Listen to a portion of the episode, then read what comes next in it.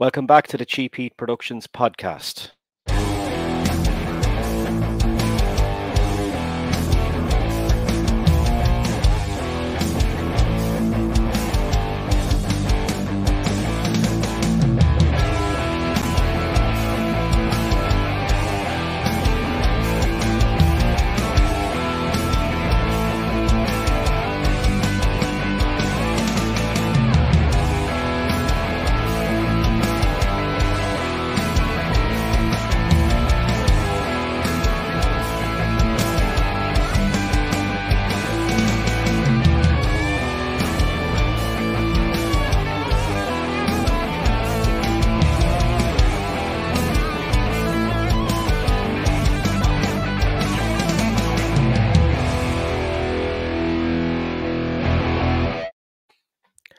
Okay, welcome back to the show. And today on the show, I'm joined by Angel Orsini, a wrestler that's been in the business for quite a long time. And we're going to find out how she ended up in the crazy world of professional wrestling.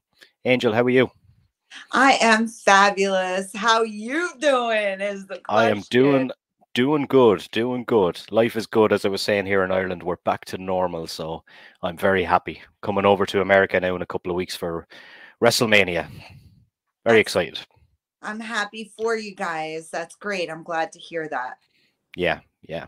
Um, in terms of yourself, then getting into the business, I understand that you were involved in MMA prior to going into the wrestling business. Do you want to tell me just about how the journey even into MMA began? Sure. So, um, I was an athlete my whole life. Started at like eight. I did uh, track and field, gymnastics, and um, I was also raised on a farm part of the time. And um, I had I come from a split family, divorced when I was real young.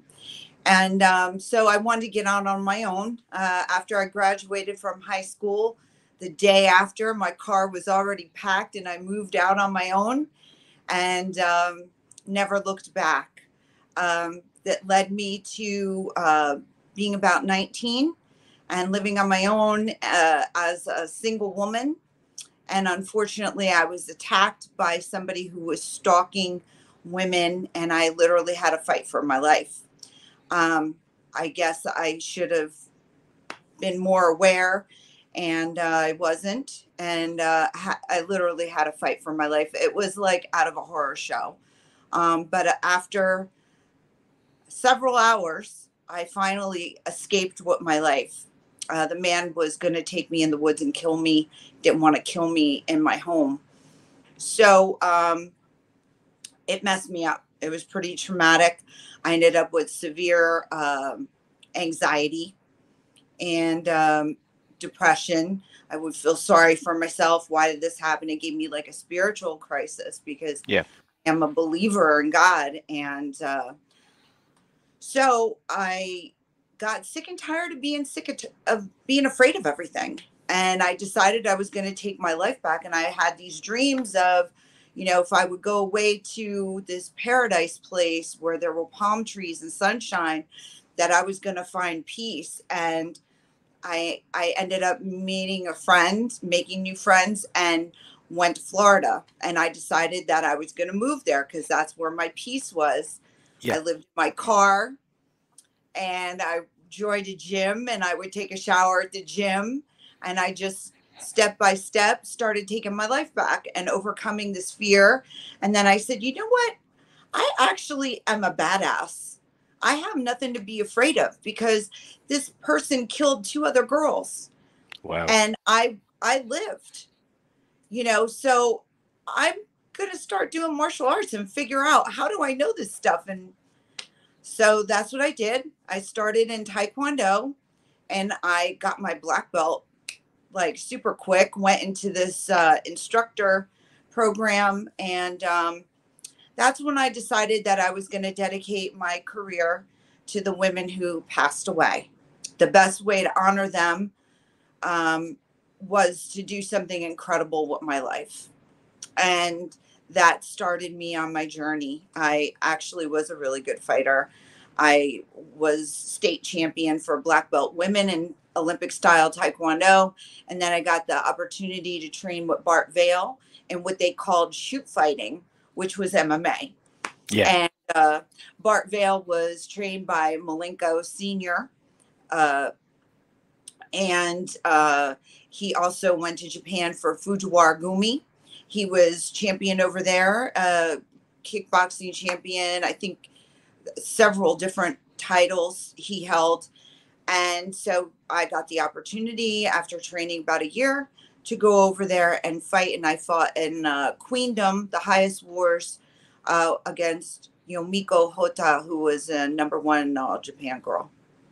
So things like moved pretty quick for you once you started training and dedicating your life to this. Yes.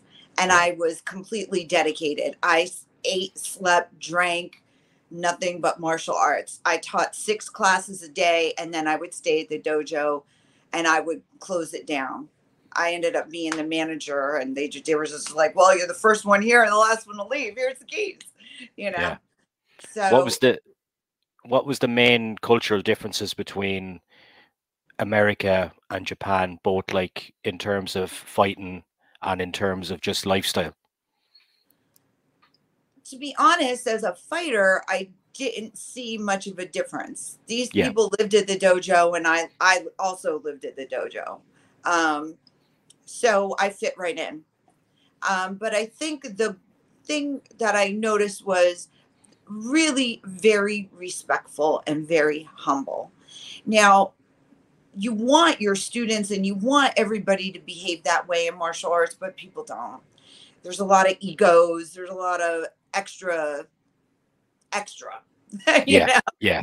it's unnecessary and you know sometimes it kind of takes the wind out of the room a little bit you know and makes you like wonder if you really want to deal with these kind of people because let's be honest when you're traveling and fighting you go with a group of people you're like in a bus sometimes you're not even in a bus sometimes it's just a big van you know and you got to basically live with these people you know and if there's not nice people it it makes it hard. Because it's Yeah. already hard. It's already hard on your body. You're always in pain. You're always injured. You know you're never like healthy. I, I it's just you know you're just pushing through all of that stuff. It's really a matter of a mental and emotional endurance. Really is Yeah. And I'm sure you wouldn't take any of it back, even those long days and long nights. not one Hmm. i'm so How- grateful i mean it's a horror show that i went through Yeah. but um to be honest with you after i went through the journey of overcoming that the truth is like going to japan all by myself to represent my country with no coach no manager no nothing wasn't scary there's really not anything that's scary to me anymore you know? I, i'm just i've been to the edge. I thought i was going to take my last breaths. And i've been through other struggles uh, also and i i'm still here. And Yeah, i'm still yeah. kicking ass and you know if there's a breath in me uh, i have a chance and all i need is a chance one chance Yeah.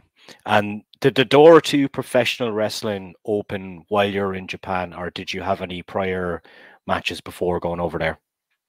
No, actually, I, I, I, I liked pro wrestling, but I didn't think it was for me. Um, I when I went to the Queendom, uh, I met Reggie Bennett, and she was a original Glow Girl, and she uh, was wrestling um, on the card, and she was like so happy to see an another American because she'd been living there for so long, and she's like, I just want to hear you talk, you know. English and you know. So I had a great time hanging out with her and she really convinced me to give it a try. She was like an ambassador for pro wrestling, women's wrestling and she she sold me on at least trying. yeah. And so when I came back from uh Japan, I uh knew Sunshine Wrestling and I went to their show and I was like I met Liz Chase. And so um I was like, I want to learn. And she was like, You would be a good uh, wrestler, you know? So she was my trainer. And um, the last six weeks of my training, Joni Lee Laurer, Chyna, came to stay at Liz's house. So the last six weeks of my training, I was training with Chyna. Wow. Amazing. What was she like as a person? So when I met her, she was super sweet and she was really a girly girl. Like yeah. Into like costumes and she would always be like, "Oh, like right now I have no nail polish on and they're all jacked up." Because I'm like a farm girl. I'm like really yeah. like I just break stuff. I'm a brute. I, I don't mean to be, but that's just and so she's this like really dainty girl, and she's like, You need to, you know, put polish. And she was like painting my nails for me and she giving me ideas about costumes and stuff. And she and and she was an amazing physical specimen. Yeah. I mean, she was phenomenal looking everybody noticed her everywhere we went. And um, she was so strong. I worked out in the gym with her a bunch of times. She filled up the leg press machine as much as it could. And then she asked me to sit on top of it and she bent and she pressed that thing like for like 15 repetitions man. Wow. it was thick. It was like awe-inspiring. Like people in the gym were all like gathered around you know? Like she was amazing. And she was so dedicated to being the very best that she could be. She had her schedule when she had to eat this when she had to take this you know all of her supplements were like um you know measured out for the day all of her food she would measure her food. She and she would didn't even drink any alcohol the whole time that she, that I saw her. I saw her drink uh like a half a glass of wine the whole entire time. So she really inspired me to step up my game and take that ex- those extra steps of dedication to look better and be more self-disciplined. And yeah. uh, I'm glad that I did because I ended up competing in bodybuilding after that, and um, you know, I'm, I'm made me a better athlete too. Yeah, and how did you end up on in the crazy world of ECW? Oh yes, so um, that let's see, uh, 1999. I really, I was in Atlanta, Georgia. I was wrestling all the time. His full time job was wrestling. Yeah. And I was working for Teddy Long and Rocky Bolware. They, I think it was called Atlanta Championship Wrestling at the time. And they gave me the opportunity to wrestle the guys. They had come to a, the wrestling school where I was training and they saw everybody there and they wanted to start using everybody. And they saw me working out with the guys and they said, Hey, what do you think about, uh, we'd like to have you hold a belt. We're going to create a belt for you. And the guys were like, hey, do hardcore. So that's what happened. I ended up wrestling the guys hardcore and they taped those matches for me and then i i went to an ecw show and i started you know um, kind of campaigning for myself to get a job and yeah. i started meeting all the all the wrestlers. I went super early to all of the shows and I would just work out. I started working out with Lita, started working out with Jazz. And um, so Tommy Dreamer's like, Do you have anything on tape that I can look at? So I gave him the tape, uh, the tape of me wrestling uh, Demon Hellstorm. And I went through a table outside the ring. And um, he was like, "Yeah, we want to hire you." So that's, that's that's a that's a real ECW initiation right there. Yeah, it was like, and I was over the moon. Uh, I thought ECW was the best storylines on TV at the time. So I was really excited. And I was so honored that I got to have like an, a character and a storyline. And yeah, it, it, was like a dream come true, really. Yeah. What was the what was it like being there backstage at an ECW show? Because I've talked to various people before and they just pretty much said that everyone that isn't there or is looking from the outside thinks that's just a crazy place, but really it's just kind of like a family backstage.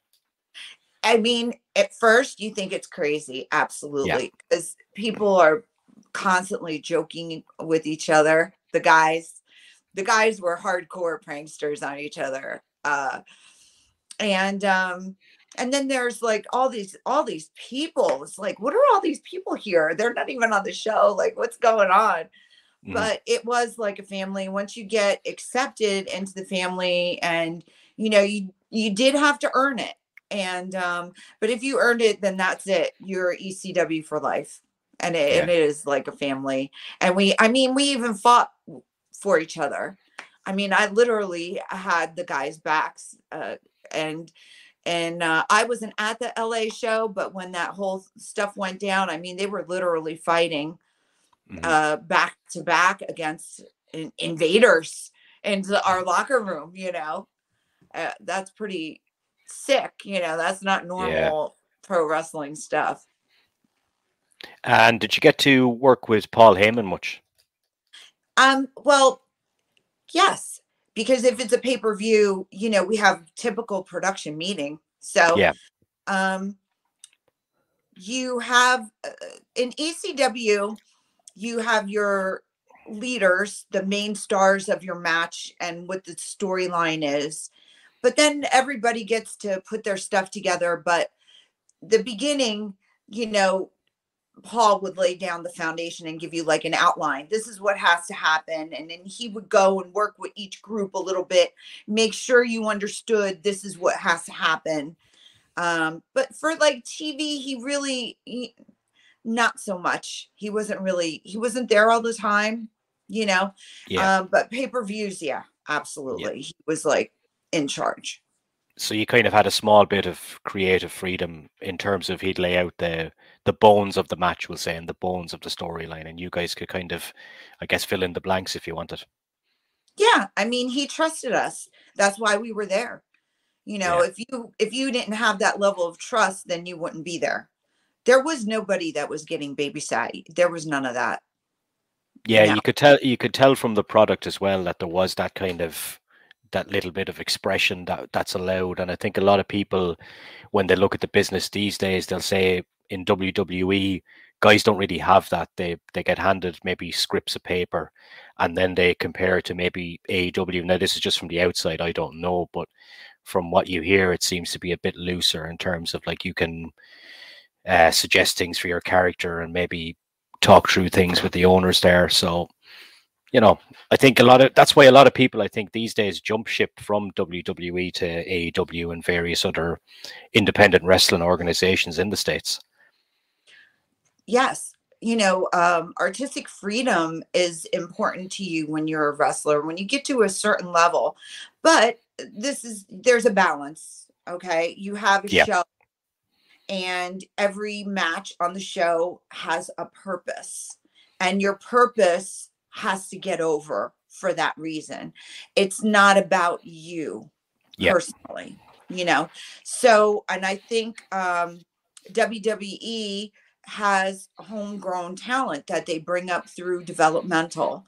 So there are there is a point in your career where you think you know and you are like I want to do this and I want to and it does get frustrating because you do have to you know it is like a horse and you have a bit in your mouth and you're kind of reined back mm-hmm. a little bit but um you have to be because it's a big huge show and they they have a point for this and all roads lead to wrestlemania and if you follow your path you know and you do your job you you might get there. And isn't that what it's all about? I mean, yeah. isn't WrestleMania the wrestling uh pinnacle of of the our profession? So there's a balance. You yeah. know, I think when you're when you're younger, when you're at that point like 3 to 5 years, you're not really green anymore and you think but you kind of think that you're better than you really are. Yeah you do start to get an ego. Because let's face it, when you make it to that point and you have that much time in, people are telling you how great you are. Right. And so you know, you believe it. but you do You have to stay, you know, balanced. You do have to stay humble and be still trying to learn. Psychology isn't something that you get like, oh, you know, you get a light go on over your head and then that's it. You've got it forever. It- it's it's not like that because your story in the show is going to change. You're not going to stay that way. So once you start to get comfortable, then you know your story's going to change and you're going to be like, oh, and then you're going to be lost again. So Mhm. Yeah, and a- after a while in your career as well, you were you started training various wrestlers as well. And I read online that you trained Molly Holly, for example. yes. How how did you end up getting into the training side of things, or did you just want to help people, kind of like people, I suppose, helped you? So I'm a big sister. I'm the firstborn in my family. So I kind of have that big sister. Like I want to take people under my wing and help them. This business, there are some people, they are treacherous, man. Like I have seen some people do some things to other people. I, I it's appalling, really. And it's all Yeah. because they were insecure. And so, you know, people didn't pull that crap with me because I'm a shoot fighter. I, I'm an MMA fighter. And they're like, you know, they just wanted to get rid of me. totally. They, want to be worried about pissing me off because Yeah. they're like, they'll choke me out. And I would.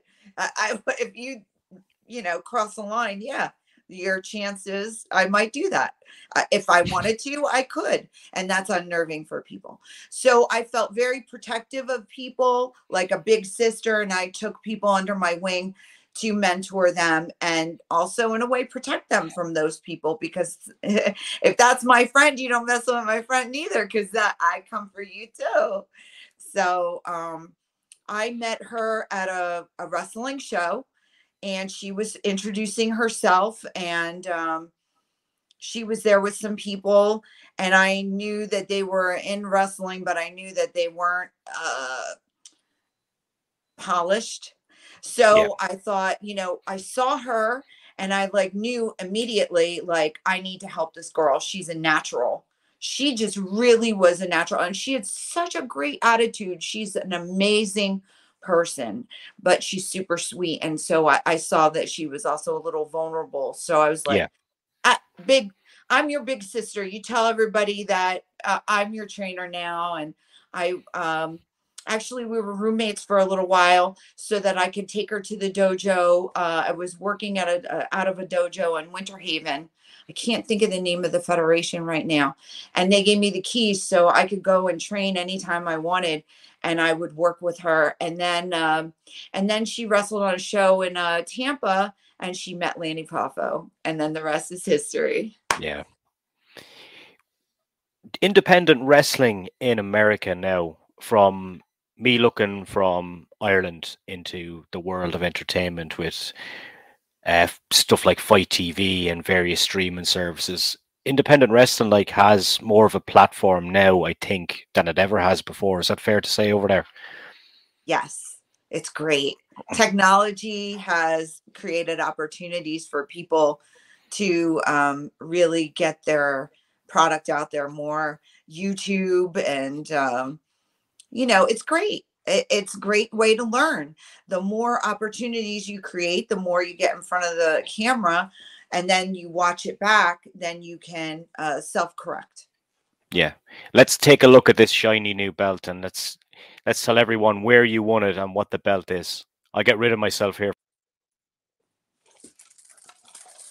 All right, so this is uh, the Spartan Championship uh, Women's World Title belts. Um, I won this uh, the end of January, I think. Right, it's February now. Yep. Okay, and I defended the belt successfully uh, last weekend in a three-way dance, and um, I'm going for another title belt in two weeks at uh, Titan Championship Wrestling. It's uh, Funhouse Wrestling is their product, and it will be in Bayville, New Jersey. I go against Debbie Keene. Um, this is a rematch. So uh, she outsmarted me and she got me disqualified last time. So um, I'm coming for her big yeah. time. I've been training uh, a lot more. I've been training with the bigger guys because she's a bigger girl, getting myself ready uh, for the match. Uh, during the pandemic, did a lot of your bookings cease when stuff was closed down, or did you get to wrestle more regularly than most people? No, it was shut down over here totally. Okay. I don't even remember when the school opened back up, but once the school opened back up, that's uh that's when I I started to try to make uh, make a pathway for myself to really come back into the mainstream. I've been kind of in the background. I trained at uh, Gleason's in Brooklyn, um, but I was really concentrating on film. I have been in um, my first action film, um, Blood Mixed. It, it's a kind of a horror, supernatural action film. I play Big Mama, and um, I had a really great fight scene with the uh, star of the show, a man. And uh, he, I was training also uh, in martial arts at, at the dojo. That's how I met that crew of people. And um, training in the 52 blocks is the the art. It's uh, kind of like a kung fu meets krav maga, kind of hand to hand, short in close fighting style.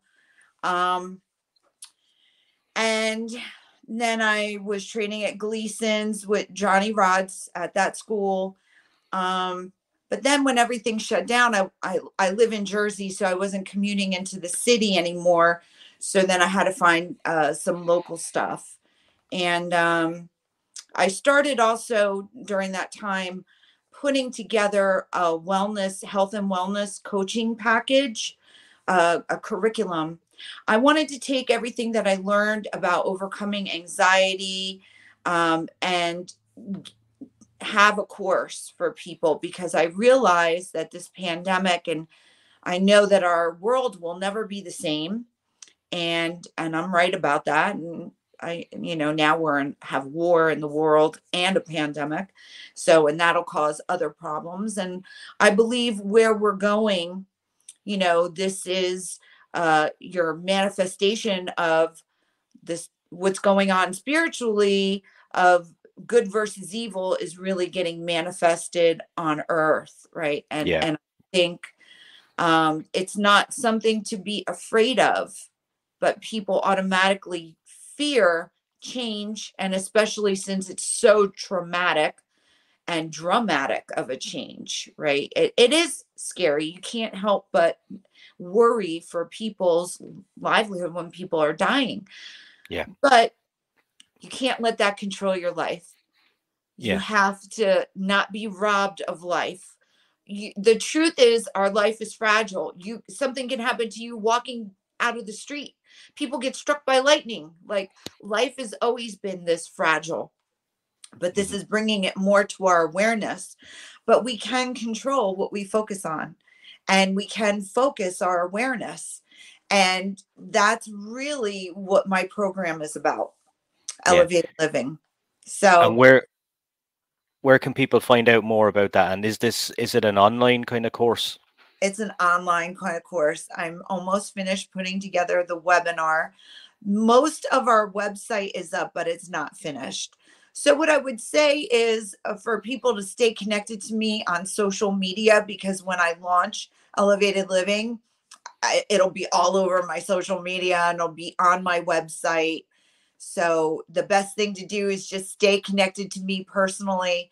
And um, the webinar, it's going to be, you know, uh, affordable you know and um there then it, i have uh, materials available for people that they could do self-study or if they want additional levels of coaching there's different levels of coaching that can fit on any budget.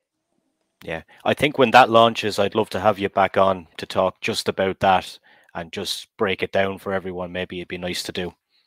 Awesome i would love that. Yeah.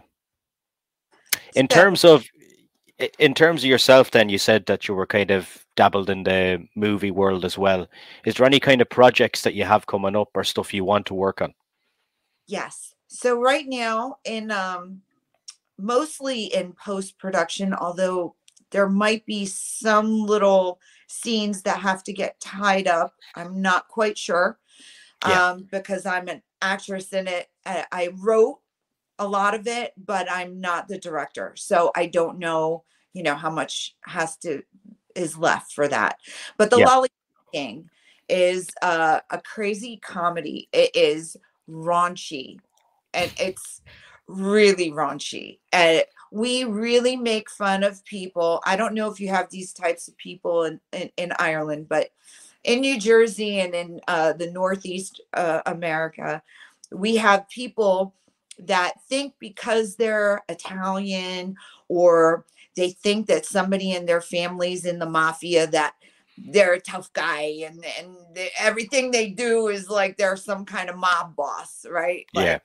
It, it's so ridiculous. These people are so ridiculous. It's like so delusional. So we wrote a script all about making fun of these kinds of people. It's hilarious. It's so bad. Guys that think they're in the Sopranos, is it? Yes. Yeah. Ridiculous. And I play Shelly Nunchucks, who is like the sister of one of these mob guys, right?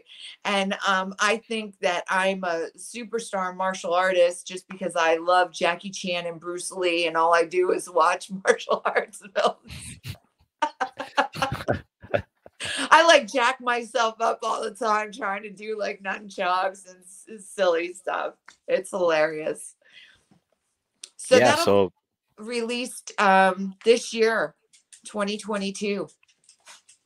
Excellent. And then excellent. the other project that I'm working on that I'm in is um, Circle of Champions, which is a documentary about the history of women's professional wrestling and that's like a big huge honor. There's like so many famous professional wrestlers both men and women in it um, that it is such an honor to be in and um, that will be released in 2023 excellent excellent. There's a you got a lot of stuff going on. Yes. Yeah. Thanks a million for your time today and best of luck with everything. We're going to definitely get you back on hopefully soon Okay, great. Um, is it okay if I let people know my website? Absolutely. It's uh, angelorsini.net. And you can find me on Facebook. The fan page is The Angel Orsini. On Twitter and Instagram, The Angel Orsini. Thank you would, so much. No problem. I will put all the links that you've said there underneath this video. And it was an absolute pleasure to have you on today. Thanks so much. Thank you. God bless. Best of luck with everything. Thanks. You too. Thank you.